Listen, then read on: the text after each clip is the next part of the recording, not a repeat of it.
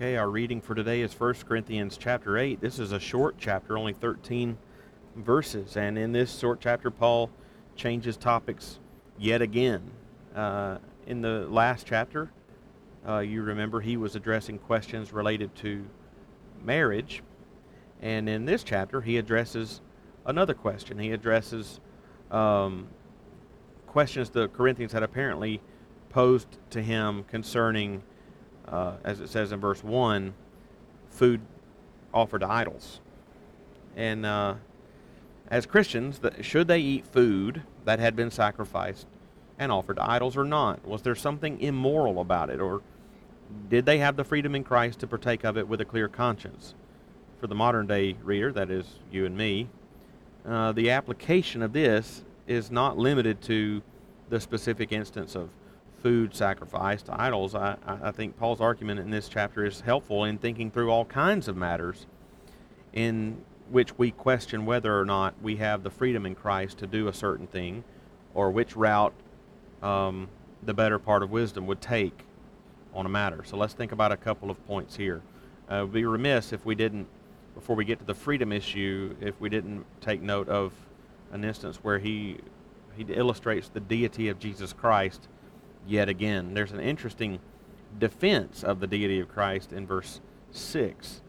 Uh, in verse 6, Paul says, Yet for us there is one God, the Father, from whom are all things and uh, for whom we exist, and one Lord Jesus Christ, through whom are all things and through whom we exist. Now, um, a cursory look at that verse just glancing at it might lead one to doubt the deity of Christ here. One might say, see, the verse says there is only one God, and then says that that is God the Father. It doesn't say the one God is Jesus Christ. Now, one might say that, but if one takes the verse that way, it, w- it needs to be given just a little more thought because a, a careful consideration of this verse more than bears out the full deity of Jesus Christ on a level equal with God the Father. The key to understanding the deity of Christ in verse 6 hinges on the word Lord. The, the reasoning is simply this Paul says there is one Lord and identifies the Lord as being Jesus Christ. But does that thereby mean that the God, God the Father is in no way Lord? Of course not. Scripture repeatedly declares God the Father to be Lord over all that He has made. So if God the Father is Lord, just as Jesus Christ is Lord, how can Paul say that there is only one Lord? Precisely. it is one Lord because our God is a triune God. And for that same reason, when in the first half of the verse, Paul says there is one God and identifies that, that God as being the Father, that no more excludes Jesus Christ from being God than the second half of the verse excludes God the Father from being Lord. 1 Corinthians 8 6 is an incredibly succinct statement of the full equality of God the Father and Jesus Christ. They are both God and Lord.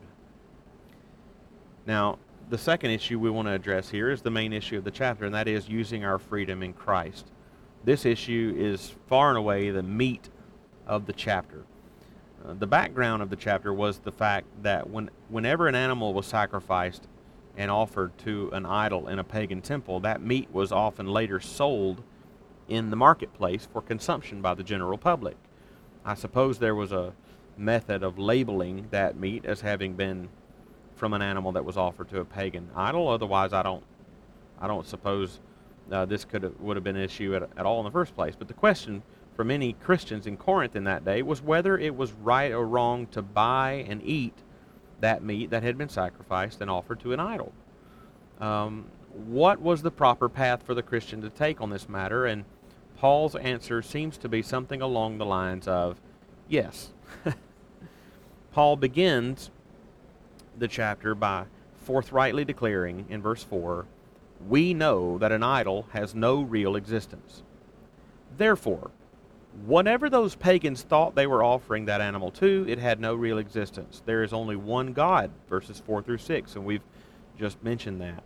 So there is nothing inherently tainted about the meat. The question in Paul's mind must be answered on some other grounds. Paul bases his answer to the question on the grounds of conscience. The food itself is not an issue. to that, Paul says in verse 8, we are no worse off if we do not eat, and we're no better off if we do. So the food is not an issue. So a Christian who felt no qualms about eating the meat is not sinning by eating it. But by the same token, he is also not some kind of superior Christian because he eats it. Conversely, a Christian who feels deep conviction about not eating the meat would be sinning if he ate it because he would be violating, violating his own conscience. And we already saw that principle laid out in Romans 14:23. But by the same token, that person who refrains from eating because of conscience is not some kind of superior Christian because he abstains from eating it. Again, the issue is not the meat itself, but the conscience of the Christian deciding to eat or refrain from eating. We are not saved by our decision whether or not to eat. We're saved by faith in Jesus Christ. And there is tremendous freedom in Christ.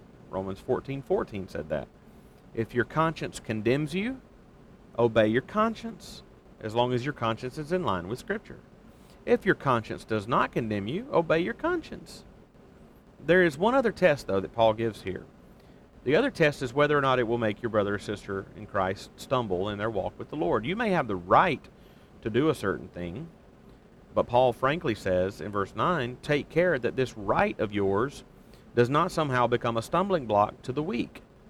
So we might have a right to do something, but Jesus had all kinds of rights that he willingly gave up in order to save sinners. Therefore, give up your rights anytime there's a chance that a believer with a weaker conscience would be caused to stumble.